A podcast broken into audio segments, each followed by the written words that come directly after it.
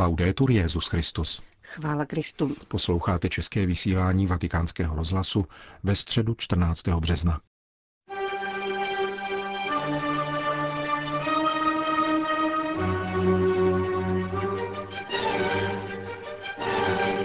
Na svatopetrském náměstí se dnes konala generální audience za účasti asi 20 tisíc lidí.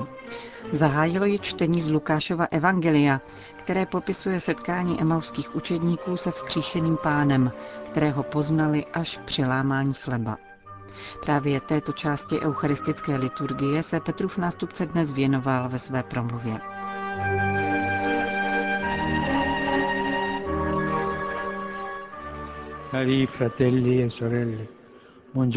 Drazí bratři a sestry, dobrý den. Pokračujeme katechezí o mši svaté. Při poslední večeři, jak víme, vzal Ježíš chléb a kalich vína, vzdal díky Bohu a lámal chléb. Tomuto úkonu odpovídá v mešní eucharistické bohoslužbě lámání chleba, jemuž předchází modlitba, které nás naučil pán, tedy odčenáš. Tak začínají obřady přijímání, které prodlužují chválu a prozbu eucharistické modlitby společnou recitací Otčenáš. Není to jedna z mnoha křesťanských modliteb, nýbrž modlitba božích dětí.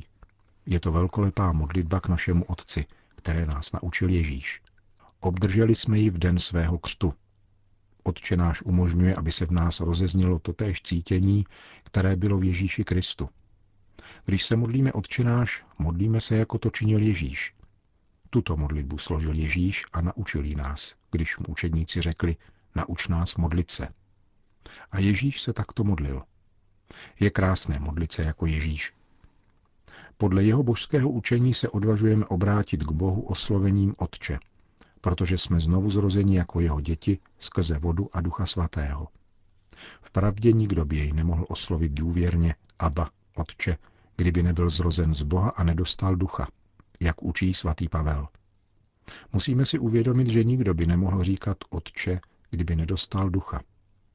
Kolikrát jen lidé říkají Otče náš, ale nevědí, co říkají. Ano, je to Otec, ale když říkáš Otče, cítíš, že je Otcem, tvým Otcem a Otcem lidstva, Otcem Ježíše Krista? Máš vztah k tomuto Otci? Modlíme-li se odčenáš, spojujeme se s Otcem, který nás má rád. Ale je to duch, který nám umožňuje toto spojení, toto cítění, že jsme Boží děti. Jaká jiná modlitba než ta, které nás naučil Ježíš, by nás mohla připravit ke svátostnému společenství s ním? Mimo mše se odčenáš modlí také v ranních a večerních chválách. Boží dětství a blíženské bratrství tak dávají našim dnům křesťanský ráz. V modlitbě páně žádáme o vezdejší chléb, který křesťanům především připomíná chléb eucharistický, potřebný k tomu, abychom žili jako boží děti. Prosíme za odpuštění od hříchu a abychom byli hodně přijmout boží odpuštění, zavazujeme se odpustit tomu, kdo nám ublížil. To není snadné, Odpustit lidem, kteří nám ublížili, není snadné. Je to milost, o níž je třeba prosit. Pane, nauč mne odpouštět, jako jsi ty odpustil mě. Je to milost, nedokážeme to svými silami. Odpuštění je milost Ducha Svatého. Modlitba odčenáš otevírá naše srdce Bohu a disponuje nás k bratrské lásce. Kromě toho také prosíme Boha, aby nás vysvobodil od zlého, jež nás odděluje od něho a od našich bratří. Dobře, tak chápeme, že tyto prozby nás velice náležitě připravují ke svatému přijímání. To odžádáme v odčenáši pak rozvíjí kněz modlitbou, v níž vyprošuje jménem všech. Vysvoboď nás ode všeho zlého, Bože. Dej našim dnům svůj mír což je potom spečetěno pozdravením pokoje. Předchází tomu však ještě prozba ke Kristu, aby svým pokojem, tolik odlišným od toho, který dává svět, dal církvi podle svojí vůle růst v jednotě a pokoji. Potom konkrétním gestem, které si vyměníme mezi sebou, vyjadřujeme církevní společenství a vzájemnou lásku, dříve než přijmeme svátost. V římském ritu je pozdravení pokoje zařazeno před svaté přijímání a zaměřeno k eucharistickému společenství. Jak požaduje svatý Pavel, nelze mít účast na jediném chlebu, který z nás činí jediné Kristovo tělo, aniž bychom se smířili v bratrské lásce. Kristův pokoj nemůže zapustit kořeny v srdci, které nedokáže prožívat bratrství a obnovovat ho, pokud je zraní. Pokoj nám dává Pán. On nám dává milost odpustit tomu, kdo ublížil nám. Po pozdravení pokoje následuje lámání chleba, které dalo v apoštolské době jméno celé eucharistické bohoslužbě. Lámání chleba, které udělal Ježíš při poslední večeři, je zjevujícím gestem, které po vzkříšení umožnilo učedníkům, aby jej poznali. Připomeňme si emauské učedníky, kteří vyprávěli o setkání se vzkříšeným a jak ho poznali při lámání chleba. Lámání eucharistického chleba je provázeno voláním beránku boží.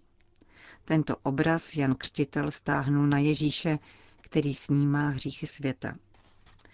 Biblický obraz beránka odkazuje k vykoupení. V eucharistickém chlebu, lámaném za život světa, spatřuje modlitební schromáždění pravého božího beránka, tedy Krista vykupitele, a úpěnlivě jej prosí.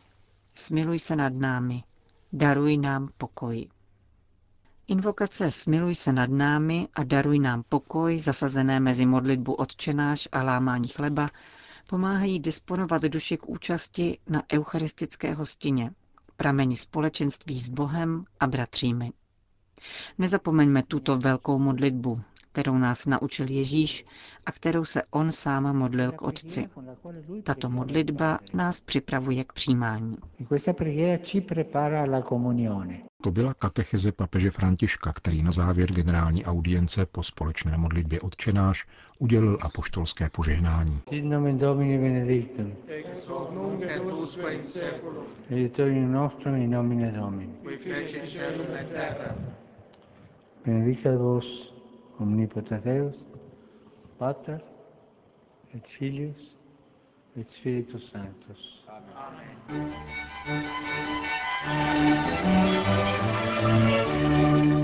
Další zprávy.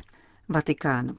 Ještě před generální audiencí se papež František krátce setkal s delegací z taoistického chrámu Bao An z tajvanského hlavního města Taipei, která do Říma přijela na pozvání Papežské rady pro mezináboženský dialog. Io sono contento Těší mne společná práce, ke které se scházíte s papežskou radou. Nejde o pouhou výměnu názorů, nýbrž dialog mezi lidmi, od člověka k člověku, který všem pomáhá k růstu. K lidskému růstu na naší cestě hledání absolutna. Boha. Mnohokrát vám děkuji za dobrou vůli, za návštěvu a také za pozvání k návštěvě Tajvanu. Velmi si toho všeho vážím. Kéž vám pán všem žehná a modlete se za mne. Řekl papež František delegaci představitelů tchajpejského taoistického chrámu. Vatikán. Německého filmaře Vima Wenderse fascinuje, jak se u papeže Františka překrývá slovo s činem. Myslí si to, co říká a také podle toho žije, což je v našem světě něco neobvyklého, zdůraznil režisér pro německou redakci vatikánského rozhlasu. Wenders před několika týdny dokončil dokumentární film zvaný Papež František, muž, jehož slovo platí. Snímek přijde do italských kin v polovině května a podle autora nemá být biografií pana Bergolia, nýbrž životopisem složeným z papežových ideí. Za poslední dva roky vedl Wenders s papežem Františkem čtyři dlouhé rozhovory a poté si prohlédl veškerý obrazový materiál pontifikátu ve vatikánském filmovém archivu. Papežové jsou mediálně nezaměnitelné postavy. Co vás jako zkušeného filmového producenta zajímalo na papeži Františkovi? Na papeže Františkovi mne hned v první vteřině poté, co se představil, zaujalo jeho jméno. To, že si vybral jméno svatého Františka z Asízy, bylo velké znamení a sotva s tím, kdo počítal. To jméno bylo také určitým příslibem. Od začátku jsem se proto nadměrně zajímal o to, co dělá, říká a píše. Ohromila mne jeho mluva, neokázalá, prostá a přece zcela nová. Při každém z našich čtyř dlouhých rozhovorů jsem objevoval, že se zajímá o všechny lidi a je toho mínění, že Bůh miluje všechny lidi stejnou měrou, nehledě na vyznání či dokonce na náboženství. Velmi se mne to dotklo, protože čím víc jsem ho poznával, tím více jsem si všímal, že je o tom přesvědčený. Myslí si to, co říká a také podle toho žije, což je v našem světě něco neobvyklého. To, že skutečně pořád nosí své staré boty a jezdí malými auty, jsou nepatrná znamení, ale dokládají, co si opravdu myslí a že žije podle toho, co káže. Proto nás zhruba po roce natáčení jednou ve střižně napadl titul Muž, který drží slovo. Na jeho výkonu úřadu totiž považuji za příznačné, že plně stojí za vším, co říká a dělá. Přesto může tento filmový název překvapit, protože pro mnohé lidi je papež František spíše muž gest a dotyků. Jak se to podle vás slučuje s mužem, jehož slovo platí? Prohlédl jsem si přibližně všechno, co jako papež řekl, protože jsme měli k dispozici celý vatikánský filmový archiv, kde jsou zdokumentovány všechny cesty a promluvy, ať už v uprchlickém táboře, vězeních, před shromážděním OSN nebo v americkém senátě. Všechno jsem si to pročetl a prohlédl.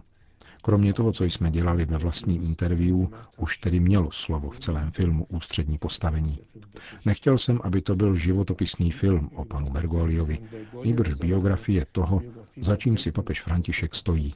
A to je jeho slovo.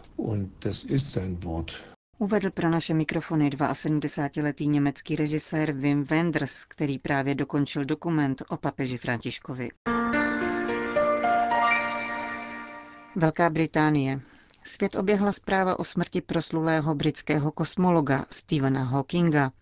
Z populárních periodik jsme znali jeho polemiky s náboženskou vizí světa. Byl přesvědčen, že náboženství a věda nejsou kompatibilní. A přece vedl rozhovory s papeži, navštívil také papeže Františka. Byl přesvědčen, že vesmír lze vysvětlit i bez předpokladu Boha stvořitele. A přece si kladl otázku stvoření. A konečně i ten, koho jeho kosmologické teorie nezajímají, byl zasažen statečností a houževnatostí tohoto muže, který svou těžkou chorobu dokázal vnímat jako dar a žertovat o svém postižení. O Hawkingových lidských kvalitách mnoho prozrazuje také výrok, který dnes v prohlášení k jeho úmrtí zveřejnili jeho tři děti. Vesmír by za mnoho nestál, kdyby nebyl domovem lidí, které milujete. O reflexi nad poselstvím této významné osobnosti světa vědy jsme požádali monsignora Tomáše Trafného z Papežské rady pro kulturu. Ukazuje, že intelektuální poctivost vyžaduje postoj otevřenosti i k tématům, která se vědeckému zkoumání vymykají. Hawking, přestože se o tom moc nemluví, v jedné ze svých knih konstatuje, že boží existenci nelze vyloučit. Používá také termín boží mysl. Jeho vize byla naprosto odlišná od křesťanské, i když možná v jistém smyslu udržoval jakýsi horizont otevřenosti a zkoumání, typický pro každého poctivého vědce, nebo spíše pro každého poctivého člověka. Pronikavý intelekt se ptá, klade si otázky o původu vesmíru. Myslím, že v jednom ze svých rozhovorů Hawking prohlásil, že vesmír se řídí vědeckými zákony a dodal, že tyto zákony mohly být také stanoveny Bohem. Hawking se ve svém bádání skutečně snažil uchopit nejen jednotlivé zákony, ale univerzum v jeho celku. Složitost věcí, které máme před sebou a které přesto zachovávají jistou vrstvu tajemství, do něhož se člověk vždy snažil proniknout. Hawking tedy zanechává jako dědictví, že náboženství a věda, jakkoliv jde o dvě různé cesty, mohou nějakým způsobem vést dialog. Řekl bych, že musí vést vzájemný dialog. Navíc si vzájemně poskytují podněty. Některá Hawkingova tvrzení inspirovala filozoficko-teologickou reflexi. A na druhou stranu, pokud vědci nepovažují za přitažlivou teologickou reflexi určitého náboženství, možná to naznačuje určitou slabost této teologické reflexe, která by měla být možná výstižnější, ostřejší a měla by vstupovat do hlubšího dialogu s dnešním poznáním, včetně exaktních věd. Říká monsignor Tomáš Trafný z Papežské rady pro kulturu. Končíme české vysílání vatikánského rozhlasu. Chvála Kristu. Laudetur Jezus Christus.